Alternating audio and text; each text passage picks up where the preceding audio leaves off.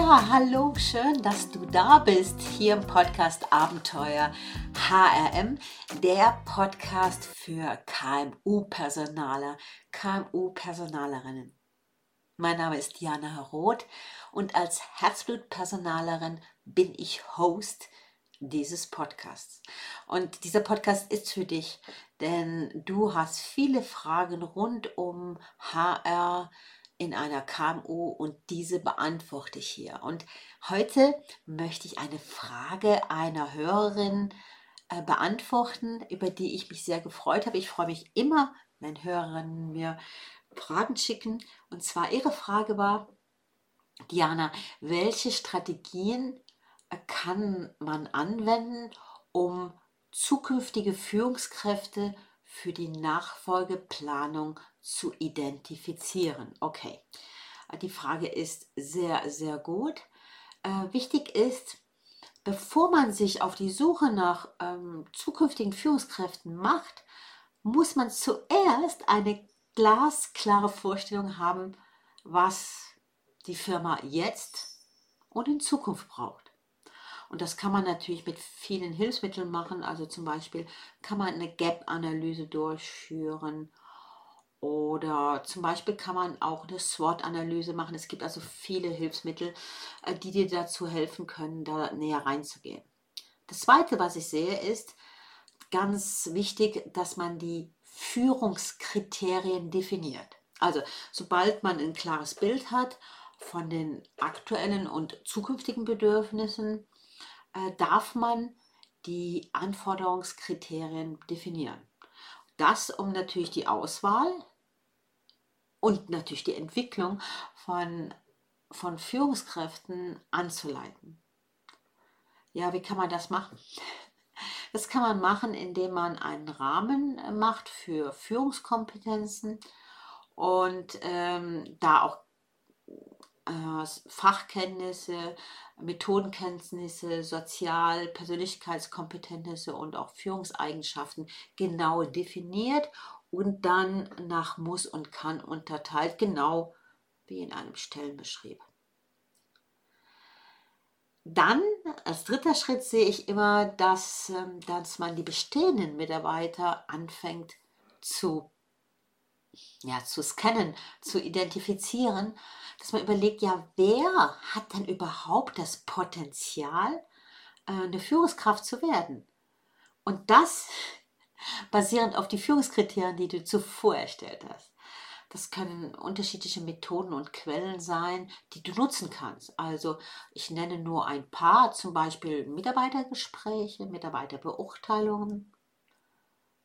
Oder wenn es es in eurer Firma gibt, 360-Grad-Feedbacks, äh, Potenzialanalysen, Tests, Interviews, Simulationen und, und, und. Also Sie sollten auf jeden Fall auch über offensichtliche Kandidaten hinausblicken, die, die, die Instrumente, die man da nutzen kann. Also, vielleicht findet sich ja ein Mitarbeiter, eine Mitarbeiterin unter deinen Mitarbeitern, die du betreust, die versteckte Juwelen sind, aber die nicht sichtbar werden, die nicht lautstark sind, aber die die Qualitäten und auch das Potenzial haben, nach denen du suchst. Deswegen sollte man auch immer noch den Blick zu externen Kandidaten werfen. Äh, aber wenn eine Firma entscheidet, wir gucken erstmal intern, ist das die Möglichkeit. Ja, wie geht es dann weiter? Also sobald du diese High-Potential-Mitarbeiter gescannt hast und dann für dich geklärt hast, ja, das könnten also Personen sein, musst du natürlich unbedingt ähm, in den Dialog gehen mit den, mit den Führungskräften, mit den Chefs von den Leuten und äh, diese mit einbeziehen. Dann musst du natürlich auch schauen, wie die Führungsqualitäten der einzelnen Personen sind. Ähm, das kann man natürlich tun, indem man zum Beispiel individuelle Entwicklungspläne erstellt oder ganz klare Ziele, Maßnahmen oder sogar Ressourcen skizziert, die ein Mitarbeiter haben muss, um sein Potenzial auszuschöpfen. Also was muss eine Person haben, damit er das ganze Potenzial ausschöpfen kann? Und das können so Sachen sein wie Coaching, wie Mentoring, wie ja, wie Schulungen, wie Job Rotation, wie ähm, Projekteinsätze, wie, wie, wie funktionsübergreifende Teams. Also es gibt viele Möglichkeiten, um herauszufinden, wo ist da noch Potenzial und wie können wir Lernerfahrungen fördern. Und das bedeutet natürlich eine ganz, ganz enge Zusammenarbeit mit den Führungskräften, dass diese dir auch sagen, was sind so die Fortschritte, die Leistungen, die die Person erbracht hat und natürlich die Ermunterung der Führungskräfte, dass regelmäßig Feedback gegeben wird. So, jetzt kommen wir langsam zum letzten Schritt und der besteht darin, dass deine ich sag deine, also die Personen, die du als High Potential Mitarbeiter herausgefunden hast, ähm, dass die natürlich auf dem Markt auch sich umschauen, dass sie wissen natürlich, okay, ich habe auch woanders noch Karriereoptionen.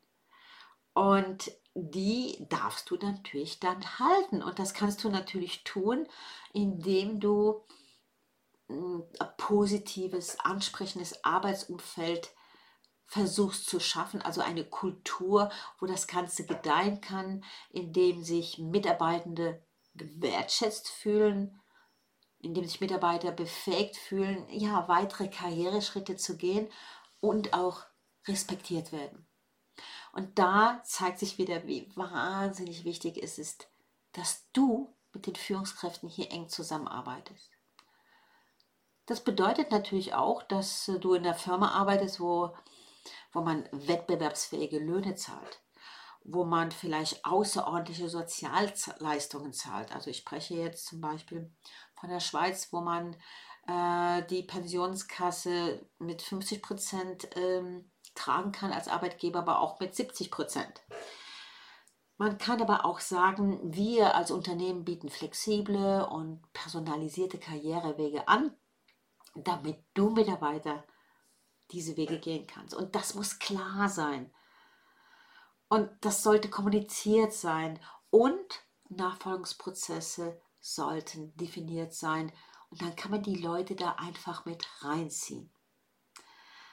Und auf diese Weise finde ich, dass wir Vertrauen und Loyalität langsam aufbauen können und diese ja, ich würde sagen, Bindungsrate erhöhen können. Ja, also das waren so Ideen, die ich dir heute mitgeben wollte zu dem Thema. Und damit beantworte ich diese Frage, welche Strategien kann man anwenden, um zukünftige Führungskräfte für die Nachfolgeplanung zu identifizieren von meiner Hörerin. Ich habe darauf hingewiesen, dass man zuerst den aktuellen und zukünftigen Bedarf mit gewissen Instrumenten ähm, eruieren kann, also zum Beispiel Gap-Analyse oder SWOT-Analyse.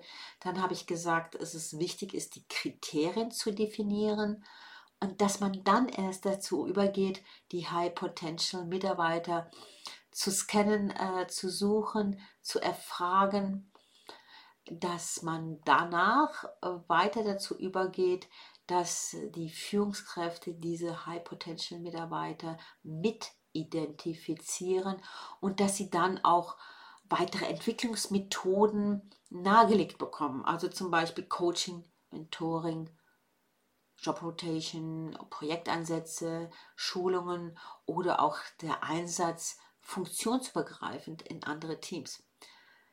Und der letzte Schritt, den ich genannt habe, war immer dass man versucht, diese High Potentials natürlich zu halten, denn die sind natürlich sehr gefragt auf dem Markt und das wissen sie auch. Und dass man ihnen Respekt und Anstand entgegenbringt, Wertschätzung, auch wenn das normal sein sollte, es passiert sehr oft nicht.